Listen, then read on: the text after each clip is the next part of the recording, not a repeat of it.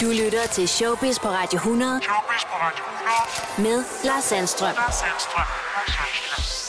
Hej, jeg hedder Lars Sandstrøm. Velkommen til denne uges Ugen i Showbiz podcast, hvor jeg blandt andre taler med Sonny Fredie Pedersen, der er hjemme for at lave Den Vildeste Danser. D J'en Faustix, der skal være med i Vild med danser, Janni Ree, som kommenterer på de oplevelser med de vilde dyr, som hun havde på Fangerne på Fortet. Det er meget mere fra underholdningsbranchen, får du lige her i denne podcast. God fornøjelse. Det her, det her er Showbiz på Radio hundrede. Vi har jo talt meget om Tenet i sidste uge. Jeg havde store forventninger og skulle i biografen med min kæreste i lørdags for at se filmen. Så tager vi en dum beslutning, i hvert fald for vores vedkommende. Der er mulighed for at komme ind og se den i det, der hedder fire D. Og der altså er flere dimensioner med, end man normalt altså oplever, når man går en tur i biografen. Man sidder i stole, som mange sikkert har prøvet det, i eksempelvis tema- og forlystelsesparker, og så, så bevæger stolene sig så i, i takt til, hvad der sker på, på lærredet.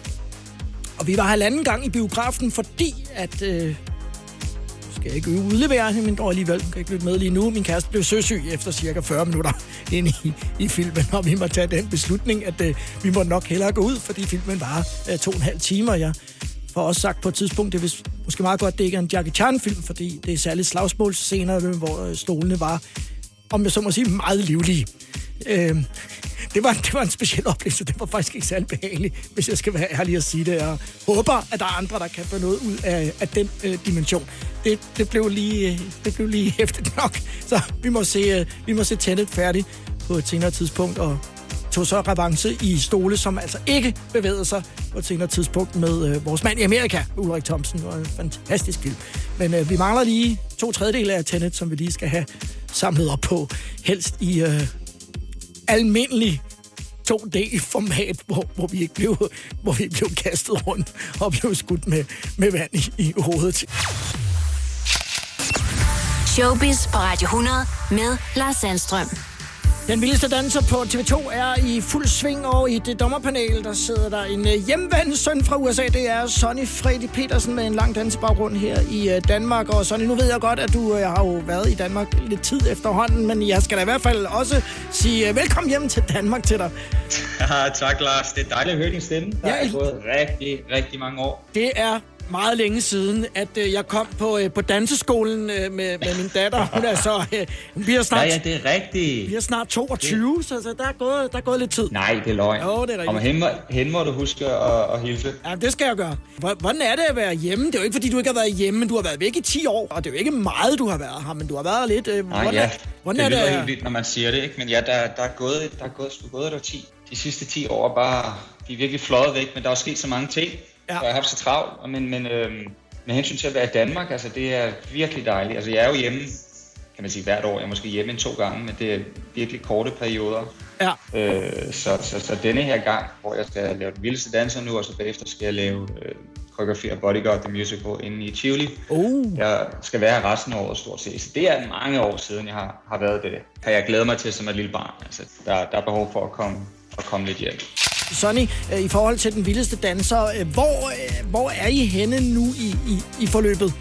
Altså det, der kører over, har kørt over skærmen her de sidste, den sidste måned, og det er blevet nu de sidste fire udsendelser, det er, vi filmede tilbage i december, december og januar, starten af januar to tusind nitten. Så det var jo, det var jo inden, at alt ligesom blev lukket ned. Så der er, der er faktisk nogle seere, som ikke rigtig havde forstået det, og var lidt ked af, at, at der ikke blev holdt afstand. Altså, ja. Men så vil jeg gerne lige sige det her en gang til på radioen, at det er altså filmet tilbage i december to tusind nitten. Ja. Men lige nu, så går vi jo live, og det er jo, hvad, hvad det er i ordets forstand live. Så jeg er her i Danmark, og vi starter øh, her på fredag. Første live show, så kører det igen en måned, fire live shows i, i rap. Så det bliver skide sjovt at se. Jeg tror, at showet får en, også en lidt anden karakter nu, end de, det gør det jo som regel, når man går fra audition-programmerne til live-programmer. Ja. Er der, er der nogle vilde dansere imellem? For du, du, du opholder dig jo et sted, hvor der, talentmassen jo er kæmpe, og der, der er jo selvfølgelig også mange millioner flere mennesker i U S A end ja, herhjemme. Men vi har jo en lang dansetradition herhjemme, det ved du jo alt om. Jamen det har vi, ja, ja, ja. ja. Og, og er det med til ligesom, selvom vi ikke er så mange, er der virkelig er nogle skarpe imellem? Jamen altså, vi har altid haft øh, fantastiske dansere i Danmark. Det, som slog mig, da jeg sad til auditionprogrammerne, det var det, at, at de helt unge, altså dem, vi snakker måske syv, otte, ni, ti, elleve, tolv, og det er jo så heller ikke alle, vi har siddet og set, der kommer med i T V'et. Altså, øh, hvad hedder det, stationen, de vælger jo nogle gange nogle historier frem for dans og så videre. Det skal der også være plads til. Det er ja. dejligt. Men vi har virkelig set meget dans, og det der slog mig var de helt, helt unge af dem, øh, hvor man bare kan fornemme på dem, at de ligesom er social media generationen, og de sluger, øh, ja, suger øh, dansen til sig på en helt anden måde, end jeg for eksempel gjorde, da jeg var lille, for jeg havde ikke de muligheder Nej. For at lige slå et eller andet op på YouTube, eller lige Nej. Slå et eller andet op på Instagram, eller en ven, der sender mig et link, altså det havde jeg bare ikke, så jeg kunne mærke, at de, at de var med på en helt anden måde, end, end faktisk mange af de ældre var. Så jeg tror, når vi kommer ti år, længere ud i fremtiden, fem, ti, femten, whatever år, så tror jeg, der kommer til at ske noget rigtig spændende i dansk øh, dansekultur. Og du kender jo om nogen det der med at have en drøm, og at der så sidder i dit tilfælde dengang, hvor, hvor du var på deres alder, jo altså et dommerpanel, ligesom hvor du sidder nu, øh, og som kan være ja. afgørende for, om, om man får lov at leve den her drøm øh, ud i livet. Det må også være en speciel følelse for dig at sidde ligesom og tage nogle beslutninger øh, på deres karrieres vegne. Ja, og det kan man sige, ja, man kan sige, det, det og det bliver det jo nu her i live-programmerne, for der får vi, der får vi lidt mere en stemme, end vi har haft. Man kan sige, det, der er anderledes i det her øh, tv-program, det er jo det med, at publikum de rent faktisk får lov til at sidde og vælge i studiet. Ja. Som jo ligesom er, er twisten på det her, det her show, ikke? Og her, når vi går i live, så får dommerne lidt mere, skulle jeg sige. Så jo, der har du fuldstændig ret. Altså, det, det er altid en... Ja, nu har jeg egentlig tænkt så meget over det. Nu skulle du ikke gøre mig nervøs. Nej. Nu skulle du ikke gøre mig nervøs, men det var ret. Altså, det er jo at sidde og, og, og tage nogle valg, og vi kommer til at se nogen blive forfærdeligt kede af det. Men jeg tror fra, altså indtil videre, det her program, og også alle imellem, der laver programmet, det har været så dejlig energi. Altså intet drama, øh, og som der måske er meget i andre talentshows, som der har kørt over skærmen. Ja. Det synes jeg også, jeg kunne fornemme på folk, der ligesom har skrevet og altså, ser og sagt, at de bare synes, det er befriende, at det er så, altså, det er så lige til, og det bare handler om talentet og dansen og, og god energi. Og I sidder der jo i tre, fordi I jo gerne vil fremme talentet. I sidder der jo Præcis. Ikke bare for at tryne folk ned. Og man skal jo også huske, at, at selvom man måske ikke ender med at, at blive den vildeste danser, så er øh, drømmen jo ikke slukket derfra. Så må man jo arbejde hårdt, Nej, og det ved du jo alt om. Alt, alt handler jo altid om, om at få en scene, ikke? Så dem, der ikke var med, altså, de er jo stået på national tv, og så kender alle dem lige pludselig. Så det er også lige så meget det, det handler om. Du lytter til Showbiz på Radio hundrede med Lars Sandstrøm. I går udkom Spoken Word-albummet Bag Facaden, som tager fat i ni diagnoser. Ni diagnoser, som også rigtig mange unge mennesker slås med i hverdagen. Og manden bag albummet blankt mange flere er foredragsholder Mads Marius, som er med mig på linje nu. Goddag, goddag Mads Marius. Goddag Lars, goddag Lars. Du er i Roskilde lige nu for ikke at lave bare et foredrag, men to for det er rigtigt. Unge mennesker. Og i går udgav du en spoken word-plade, som hedder Bag Facaden. Hvad er det for et album, du udgav, og hvad kan det bruges til? Jamen helt konkret, så er det et album, som tager flere diagnoser og sætter ord på alle de svære følelser. Det vil sige, i bund og grund, så kan man bruge det til, når man skal fortælle andre, hvordan man egentlig har det. Og det vil sige, det plejer at sige, at det er lidt kantet, Lars, fordi at alle speaks, der er ni speaks på i alt med forskellige diagnoser, er skrevet i samarbejde med mine følgere. Det vil sige, at hver enkelt speak i alt har der været over to tusind to hundrede mennesker til at skrive hele albummet. Altså så er der nogen fra A D H D, A D D og skizofreni og O C D, ja. Som giver deres take på, hvordan de har haft det med det. Og så har jeg samlet tankerne, og så lavet det til et færdigt speak på cirka tre minutter. Og hvorfor har du det? Helt personligt for, altså for mange år siden. Jeg har levet selv med angst i over ti år efterhånden. Og jeg har altid haft sindssygt svært ved at sætte ord på mine følelser med det, for det kan jo være så komplekst nogle gange. Men, men sidste år, der satte jeg mig for, okay, det kan godt være, at jeg ikke selv kan, men så kan det være, at vi kan i fællesskab. Så jeg skrev ud til mine følgere, hey, vil I ikke give mig jeres take på, hvordan angst føles for jer? Og, og så brugte jeg min egen erfaring selv, og så lavede jeg det til et speak. Og da jeg så, hvordan det var gået med, hvor meget positiv feedback, det jeg havde fået, og hvor meget det kunne blive brugt med at sætte ord på de svære følelser, så tænkte jeg, ved du hvad, fuck it, mand, vi laver også sgu et helt album. Så det var egentlig sådan, det startede på baggrund af, at jeg selv altid har haft det svært med min angst. Og angst kan jo være en meget udefinerbar ting at forklare. Har du nogen idé om, hvordan din angst er opstået? Ja, mit bygger på i tidernes morgen fra skolen med, med lavt selvværd og har haft det rigtig meget svært med. Jeg har et meget langt ar midt på maven, som er på baggrund af en hjertefejl, jeg er født med. Og så har der også været de klassiske teenage-ting, ved, ved, at man ikke føler sig god nok, man ikke føler, man ligner de andre, man ikke føler det, man ligner på Insta og så videre. Så det har været sådan en samsurium af det hele, som har ført til en meget slem præstationsangst, altid gennem skolen. Du er blevet opereret ikke bare en, men to gange i U S A for netop den hjertefejl, som du omtaler der. Og der har jeg læst mig til, at lægerne fortalte dine forældre, at på baggrund af din hjertefejl, så skulle de ikke satse på, at du blev til noget. Nej, det er rigtigt. Hvordan... Hvordan påvirkede det dine teenageår? Ret voldsomt, mest af alt fordi, at, at man skal også huske på, at grunden til, at de sagde det dengang, var fordi, de ikke kendte særlig mange tilfælde, hvor det var gået godt med. De vidste simpelthen ikke, hvordan det ville udvikle sig. Det vil også sige, at jeg kender folk på min alder, som har samme hjertefejl. Selvfølgelig ting er lidt forskellige, men som faktisk er på førtidspension i dag. Så, så det spektrum, man skal vurdere tingene inden for, er sindssygt svært. Så for mig har det altid været en måde, jeg har fået set ned på mig selv på, til at tro, okay, nå, så kan jeg da heller ikke det, fordi man fik læst noget på nettet om det. Er der en øh, sandhed i øh, det, som øh, man sagde i Gummitarsen, øh, dengang jeg var barn i hvert fald, at øh, alle er gode til noget, man skal bare finde ud af, hvad det er? Ja, det tror jeg. Men, men endnu vigtigere, så vil jeg også sige, at det, jeg vil godt udvide lidt, Lars, at sige, jeg tror ikke kun, det er det, man finder, men det er også det, man kan skabe. Jeg, jeg selv er den overbevisning, at du kan have noget så meget talent, men hvis du virkelig arbejder for noget, trust me, så tror jeg også, du bliver sindssygt god til det. Ligesom jeg selv har gjort med foredrag eller lignende, ikke? Jo.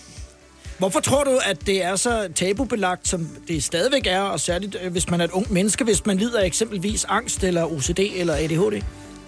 Jeg føler meget, at kulturen er kommet hen på noget, hvor hvis du nævner det, så bliver du sat lidt udenfor. Ligesom på sociale medier. Det giver ikke, det lyder måske underligt at sige i forhold til, at jeg har lavet et album, men det giver jo ikke flere likes i mange tilfælde at skulle vise den angstfulde side af dig selv. Tværtimod vil man jo hellere vise den fede side af sig selv, fordi hey, prøv lige at se, hvor godt jeg har det i dag, gutter, ikke? Altså, men modsat det andet, så det, det er et spørgsmål om sårbarhed, og det er vi sgu ikke altid så gode til. Mads Marius, foredragsholder altså bag albummet Bag Facaden, som altså går i dybden med ni diagnoser. Her får vi det track, som handler om O C D. O C D er blevet et synonym i hverdagen for at være perfektionistisk, men det er så langt fra, hvad O C D egentlig er. Tvangstanker og tvangshandlinger er nemlig det, som styrer ens liv, når man har O C D. Det er den lille djævel på din skulder, som fortæller dig, hvad du skal tænke og gøre. Ser du, en tvangstanke er konstant ubehag. På en god dag føles det som en sten i skoen. På de værste dage gælder det liv eller død. Tankerne fylder så meget, man tvivler på, hvem man er som person, og det sætter en i en situation, hvor man tror, man er et dårligt menneske, da tankerne altid finder det værst tænkelige scenarie. Det er, når du står på perronen og kigger ned på den gule streg. Hvad nu, hvis jeg sprang ud foran toget og gjorde det forbi med mig? Det er, når du står i køkkenet og skærer grøntsager med en skarp kniv. Hvad nu, hvis jeg mistede kontrollen? Stak min mor, tog hendes liv. Det er, når du bemærker noget underligt ved din egen krop. Hvad nu, hvis jeg er ved at få kræft, eller mit hjerte siger stop? Det er, når du står og kigger på dit familiefotografi. Hvad nu, hvis de alle døde i trafikuheld? Lidt te. Og din hjerne prøver hele tiden på at bygge bro til det, djævlen vil have dig til at tro. Hvad nu, hvis jeg ønsker at være min kæreste utro, men ikke kan huske, at jeg har været det? Du bruger dernæst utallige timer, fortabt i tiden på at analysere en fest for et år siden. Detalje for detalje søger du efter brugbar viden. Et bevis, så djævlen kan få ret. Et uddrag af tracket om O C D fra Bag Facaden-albummet af foredragsholder Mads Marius. Og så er min praktikant, Maria Dalby Kamper, med i studiet. Goddag, Maria. Goddag. Goddag. Der er sket noget utroligt siden i går, Maria. Det er, at øh, min hørelse er blevet bedre, end den var i går øh, mandag. Og det kan jo virke mærkeligt, men det er simpelthen fordi, uden det skal blive for teknisk, mm-hmm. at min hovedtelefons knap, den plejer at stå på et bestemt sted herovre på øh, mixeren, og i dag har jeg måttet skrue ned, for jeg synes, tingene er blevet højere. Okay. Så, så efter øh, tredive år med hovedtelefoner på, og lige så mange år i høj diskomusik, så er det utroligt sket, at min, øh, at min hørelse er blevet bedre, end den var før. Okay. Og det der med at få skærpede sanser, det har jeg kun oplevet en gang før, faktisk. Og det var, da jeg blev far for første gang. Ja. Det er snart toogtyve år siden. Og øh, Ida, min datter, blev født på Herlev Hospital, faktisk ganske tæt på, hvor vi står nu. Og da jeg kørte ud, der er sådan en øh, parkeringskælder under hospitalet, da jeg sådan kørte ud, øh, du ved, og kom ud i, i under åben himmel, så var det ligesom om, at alt var blevet større og, wow. og, og, og blevet anderledes. Altså, det er en ret fed følelse. Tror du ikke, at Sharon har den lige nu? Det kan man da kun formode. I sidste uge, der er Ed Sheeran blevet far for yeah. første gang. Ja. Yeah. Det er en ret vild oplevelse, kan jeg godt fortælle dig. Jamen, kæmpe tillykke til Ed Sheeran. Hold da op. Jeg ved, at du er stor fan. Det er jeg. Det er jeg bestemt. Kan du huske den gang, Maria, hvor vi gik ud og så live musik, hvor, hvor du blandt andet var oh, til Ed Sheeran ja. i Odense over i uh, Tusindårsgården? Gode tider, gode tider. Altså, det var, det var en af de, det er nok den vildeste koncert, jeg faktisk har været til. Og det siger alligevel ikke så lidt, fordi at jeg elsker at gå til koncert. Men det var ligesom bare ham alene på en scene og øh, med sin guitar, og så ownede han bare ligesom hele Tusindårsgården. Altså, det, det var helt vildt. Kritiseret for med de høje billetpriser, der var til arrangementer. Det er jo ikke så ham, der altid fastsætter dem med, at der ikke var et band. Men, men du siger nu, og det læste jeg jo også i nogle anmeldelser, at det var ikke nødvendigt. Nej, lige præcis. Altså, det var så vildt, hvad han kunne med den der loop pedal, eller hvad det hedder. Ja. Altså, at han ligesom fik gentaget sine egne rytmer, og det hele var så ægte. Og det var også det, altså på trods af, at han stod den her ene mand, så fyldte han bare så meget. Det gad man godt lige nu. Øh, og jeg ved, at du er meget tilfreds med Ed Sheerans datters navn. Ja, jeg synes simpelthen, det er skønt. Altså, hun skal jo hedde Lyra Antarctica Seaborn Shearon. Og det synes jeg bare lyder så smukt. Jeg ved ikke, jeg synes måske også Lyra, eller Lyra lyder lidt sådan lyric, lyric. Ja, jeg ved det ikke. Hedder hun Antarctica til mellemnavn? Ja. Det er så stærkt. Tillykke til uh, Ed Sheeran, familien, og uh, så kan vi jo kun ligesom spille denne her ovenpå uh, sådan en glædelig nyhed.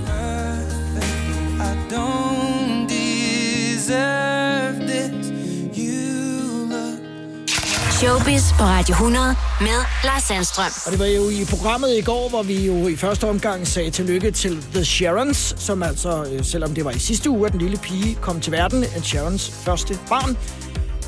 Så var det i går, at det ligesom kom ud øh, offentligt, at øh, familien altså er blevet udvidet, sådan så at man nu er tre. Lyra Antarctica Seaborn Shearon, hvilket er et super fedt navn, men min praktikant og jeg stussede jo lidt over mellemnavnene, og det er der også nogle øh, britiske journalister, der har gjort, og øh, de arbejder på Daily Mail. Og heldigvis så er Ed Sheeran jo ret så aktiv på de sociale medier. Så man gik ind og spolede sådan cirka ni måneder tilbage. Sjovt nok. Og hvad finder man der? Der finder man et billede af Ed Sheeran, som er uh, tagget i et uh, tøjmærke, som hedder Not Just Clothings Instagram-opslag. Uh, og der står Ed Sheeran skæg nok ved det antarktiske ocean ved Sydpolen. Så der bliver jo selvfølgelig spekuleret ret kraftigt i, at det er jo altså så nok der, hvor Lyra Antarctica Seaborn Shearon er kommet til.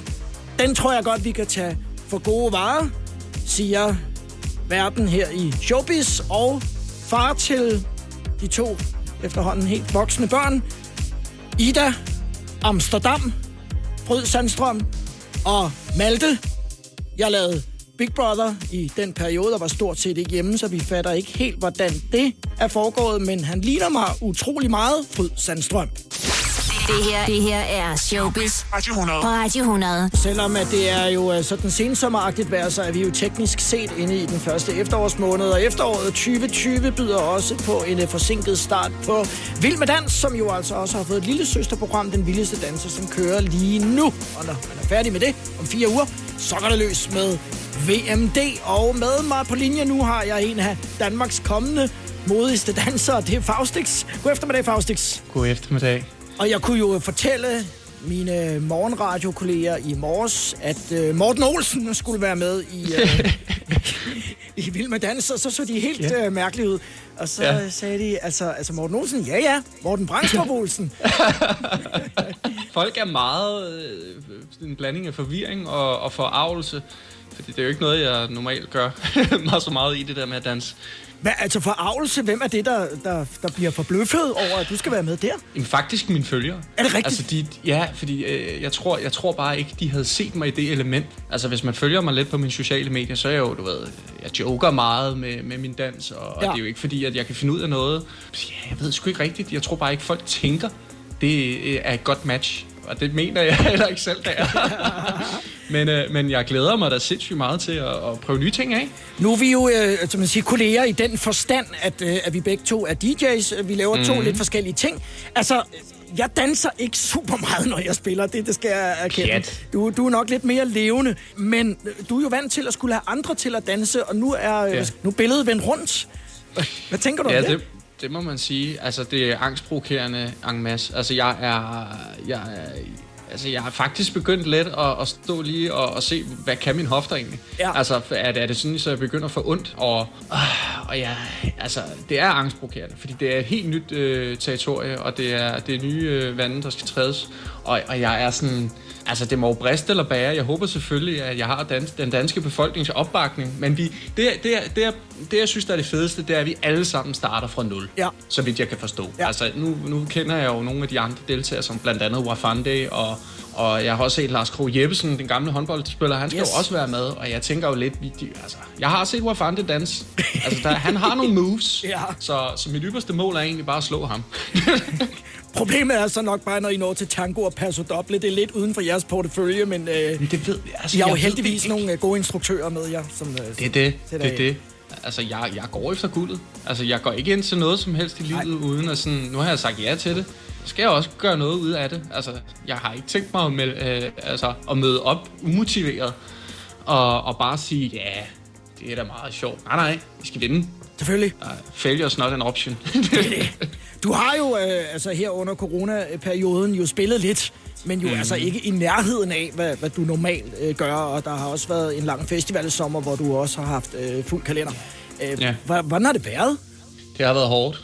Øh, som du selv siger, altså jeg har ikke... Altså, nu sagde du, jeg har været ude at spille. Jeg har været ude at spille, tror jeg, et enkelt, to efterskolejobs. Fordi der er, det jo, der er smittekæden jo ligesom, den, ja. den er lukket. De har ja. været sammen i, i al tiden, og det var jo også meget underligt, fordi... At, man bliver bare eskorteret ind i et backstage, og må ikke snakke med nogen, og så bliver man eskorteret ud til pulten, hvor de står i gang med at afspritte, for så at afspritte den, så snart man er færdig. Ikke? Ja. Så det har da været underligt, og, det, og, og, og, og også som du selv siger, festivaler, det er jo det, som, som giver en lige det der skud endorfiner, øh, man har brug for i løbet af en sommer. Ikke? Fordi musikbranchen går jo lidt i stå. Der bliver jo ikke udgivet nær lige så meget musik, så det har jo, altså, jeg, har, jeg, har været, jeg er blevet god til at ordne min have. Den står snorlige. Men har det også været med til, øh, hvad skal man sige, at styrke din motivation for øh, at tænke, ja, hvorfor ikke? Altså, når Vild med Dans spørger, helt klart. Hey, come on. Helt klart. Ja, fase fire er udskudt. Altså, der ligger jo masser af bookinger, men vi ved jo ikke, hvornår vi købt eller solgt. Nej, nej. Og jeg kan jo ikke blive ved med at sætte min lid til lottoen, så, så derfor så... Så har vi sagt ja, udover selvfølgelig, at det bliver en stor oplevelse at være med i, i det er vel nærmest Danmarks mest sete tv-program, øh, så, så, så er det også noget at, at give sig til. Altså, jeg har lavet musik, der er færdigt.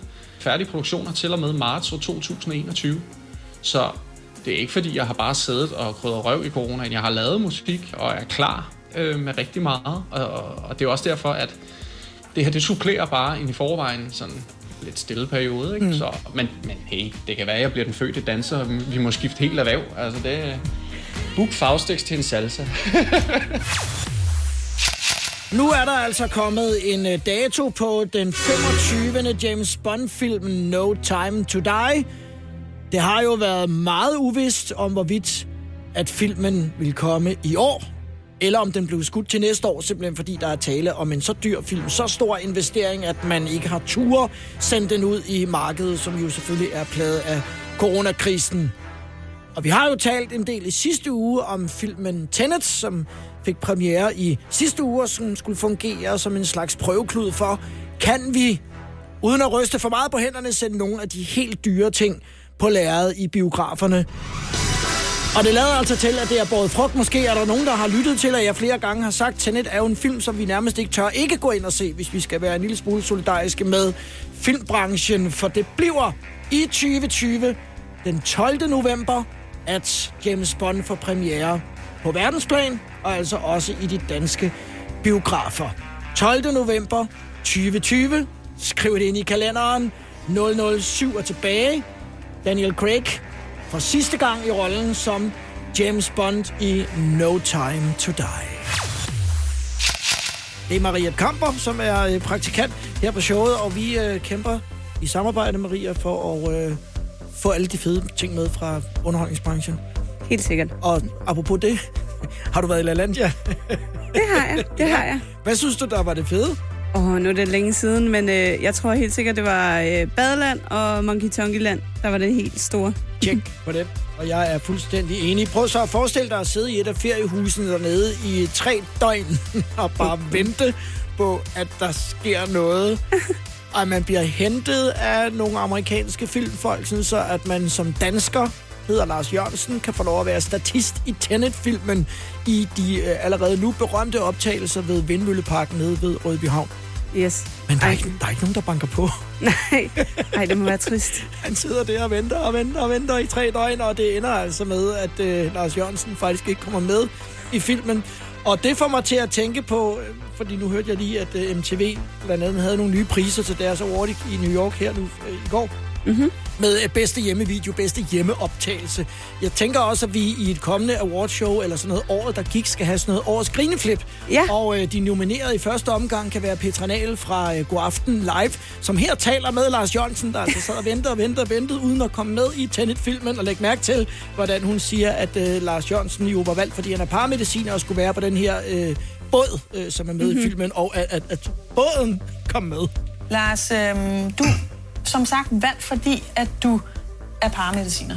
Øhm, du skulle spille en læge, læge på Isbryderen, som vi har et øh, billede her, som spiller en ret stor rolle. Altså Isbryderen i hvert fald i filmen. Undskyld.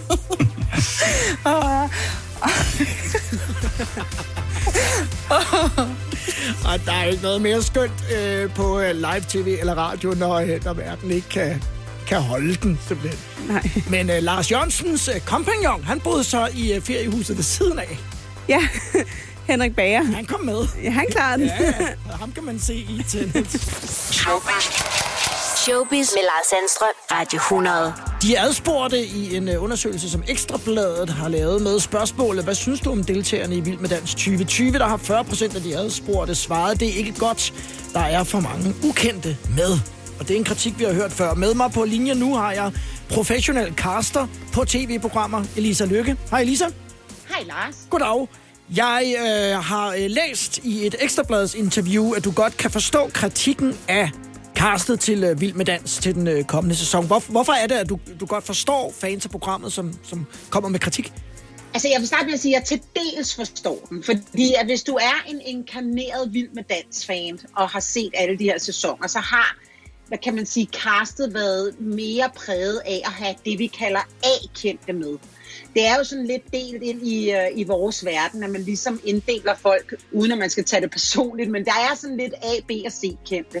Og meget ofte så har man øh, haft lidt flere, det vi vil kalde A-kendte med, og i år er det nok lidt mere blandet på B- og C-navne. Ja. Så, øh, så jeg kan forstå, at der måske er nogen af Vild med Dans-fans, der vil sige, nå jamen, vi kender måske Vafande, Sara Bro og Hilde Heik, og så er resten måske i den brede befolkning nok lidt sværere ligesom at vurdere, hvor man har set dem henne før. Ja.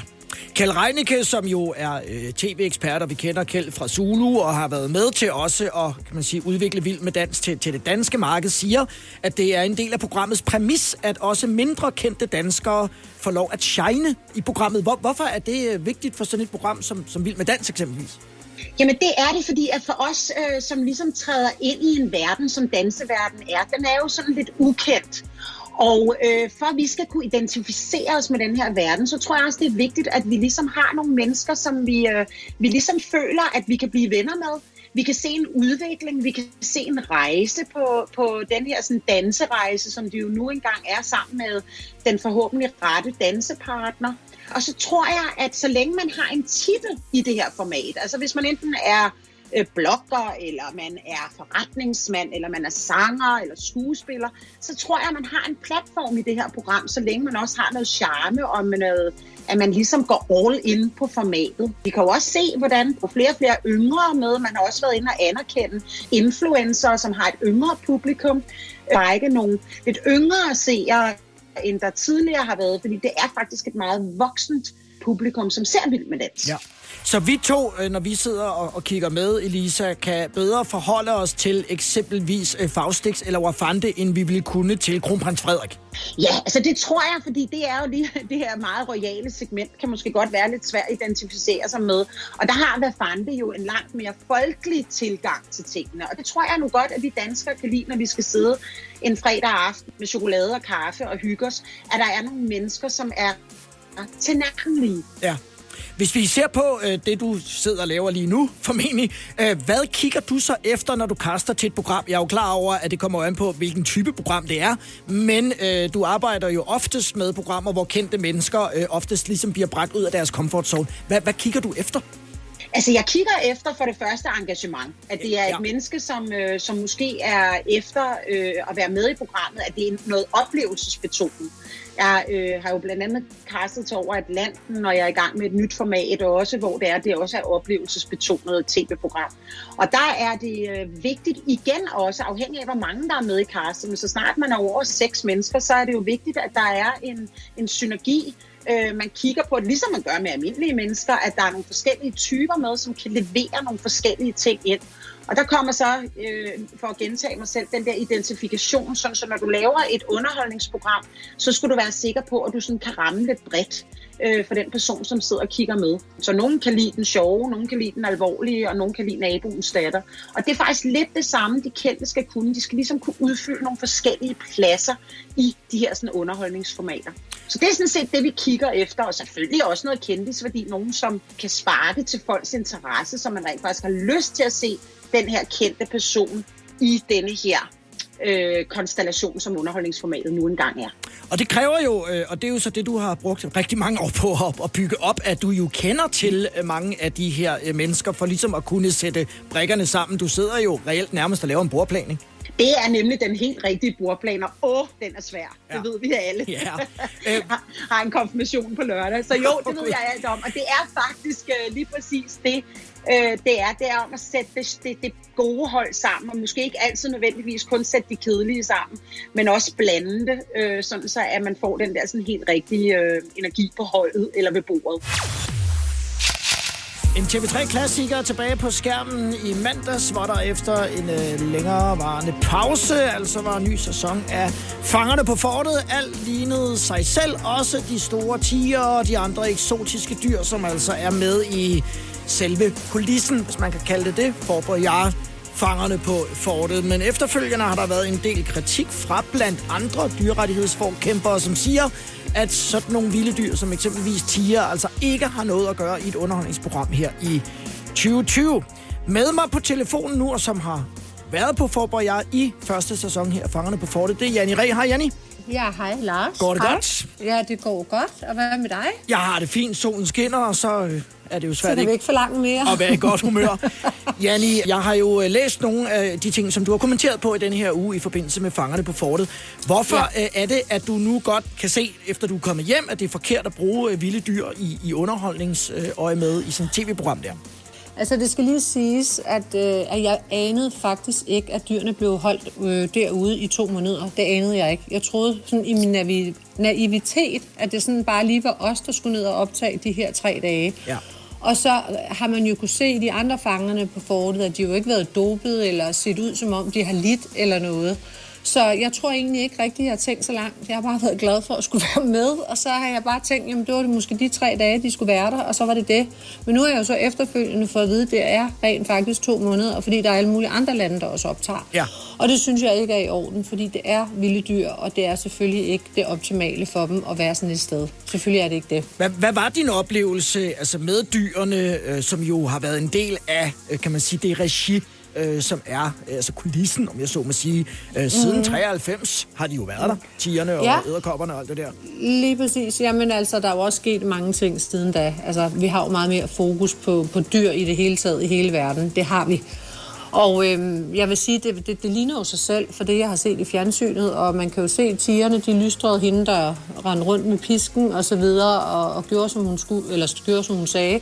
Men man skal jo ikke glemme det vilde dyr, og det kan jo rent faktisk, den kan jo lige pludselig klikke på dem. Det har man jo set før i Las Vegas, øh, hvor den, det lige pludselig klikkede på en af dem, og, og de overfaldt ham der. Jeg kan ikke huske, om det var Roy eller hvem det var. Det var Siegfried eller Roy, eller ja. Siegfried, ja, lige ja. Præcis. Så, så, så de er useregnelige. Man kan ikke stole på dem. Men øh, du har jo øh, gennem øh, din mand, og, og I mm-hmm. har selvfølgelig også rejst meget kendskab til altså, eksotiske dyrs ja. trivsel, både i Ree Park Safari i Æbeltoft, men selvfølgelig ja, også i Afrika. I, i Afrika.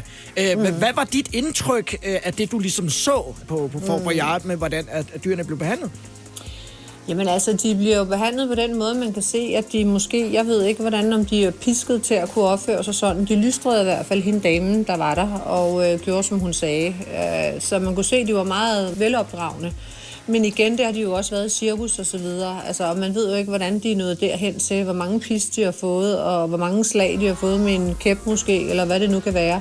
Så det er da selvfølgelig ikke særlig rart at tænke på, og det er jeg da ked af. Men jeg er da glad for nu fremadrettet, at man kan gøre noget. Sådan nogle øh, dyr, som bliver brugt til eksempelvis et tv-program, eller som er med i en mm. film, er jo det, som vi mennesker øh, kalder for dresserede dyr, som ja. Ligesom er, øh, hvad skal man sige, mm. flasket op til det her. Kan ja. Man ikke med, med dit kendskab øh, altså mm. også gøre det på en human måde over for dyrene? Jo, altså det, det gør, gør vi jo ved geparderne over i, i Ree Park. Altså der er jo nogle gange, hvor de ikke har deres mor, men flasker dem op, ligesom at de bor hjemme hos en og, og, og med sutteflasker og så videre. De bliver jo hverken pisket eller noget, de bliver jo bare rimelig tamme, men det er jo ikke alle dyr, du kan gøre det med. Du kan ikke rigtig gøre det på samme måde med tiger og løver. Det er nogle, nogle andre dyr. Bare tage elefanterne nede i Thailand, de får jo også tæsk, altså med kæppe og jeg ved ikke hvad, hvad man har læst. Det er jo også simpelthen så uhyggeligt. Ja. Ja. Hvis man skal øh, bruge dyr til mm. underholdning, og det kan være i tv, eller som, mm. skal vi kalde dem, besøgsdyr, eksempelvis i en ja. Af Carstens parker, hvad ja. Er så øh, altså med, med, dit, med din optik øh, vigtigt øh, for, for deres trivsel, hvis de skal være i fangenskab? Jamen, altså, det er jo vigtigt, at man behandler dyrene ordentligt, og, og man ikke øh, slår eller pisker dem, eller selvfølgelig skal de dresseres, øh, men, men altså, jeg synes slet ikke, man skal... Det er jo ligesom cirkusdyrene er jo taget ud, elefanter og alt er taget ud af cirkus, og jeg tror fremadrettet kommer man ikke til at se vilde dyr med i, i nogen ting, fordi det er den vej, vi går. Og det er synd for dem, og, og jeg tror heller ikke på, at vi kommer til at se edderkopper eller slanger på Fort Voyage mere. Altså, det gør vi ikke. Nogle brækker benene jo, mens de tager dem op og kaster med dem, og det er jo forfærdeligt. Ja. Det, det synes jeg ikke er, er godt. Så de skal ud. Der, hvor de hører til. Ja, lige præcis. Ja. Ja. Øh, nu og, synes jeg ikke, at jeg sådan har bemærket dyr hjemme hos dig og Carsten. Har I, har I nogen? Altså, vi har en hund. Okay. Og så har vi en løve, som er, som er blevet skudt over i parken, men det var fordi, ellers så ville han være blevet dræbt af de andre, fordi han var ved at være en gammel han. Ja. Og, så, og så bliver han dræbt på en, en mere barsk måde, end at blive skudt. Vi gav den til Carsten i hans halvfjerds-årsgave, så han står nede i vores hole. Han er meget flot, han hedder Max. Han står, st- men, uh, han står stille og kræver, står stille. kræver ikke så meget pleje, andet end du støver ham af en gang. Nej, nej, nej. Vi har, vi har dyr, som de nu skal have det, og de har det ret godt i Ree Park, ja. Og så har, de, har vi jo Afrika, der går de jo frit omkring. Ja. Der er jo ikke nogen, der er spadet inde på nogen som helst måde. Der møder du bare dyrene ude i det fri, og der lever de, som de skal. Tak for din tid, og øh, også at du øh, åbner munden og er med ja. Til at sætte fokus på øh, dyrs øh, velfærd, både øh, ja. Herhjemme og på tv og i udlandet. Så må du have en rigtig dejlig dag. Og i lige måde, Lars. Ha' det godt, og god dag. Tak fordi du lyttede med til Ugen i Showbiz-podcasten fra denne uge. Glem ikke at lytte med i programmet Showbiz mandag til torsdag tolv til femten på Radio hundrede. Så får du det hele med. Showbiz, Showbiz med Lars Sandstrøm, Radio hundrede.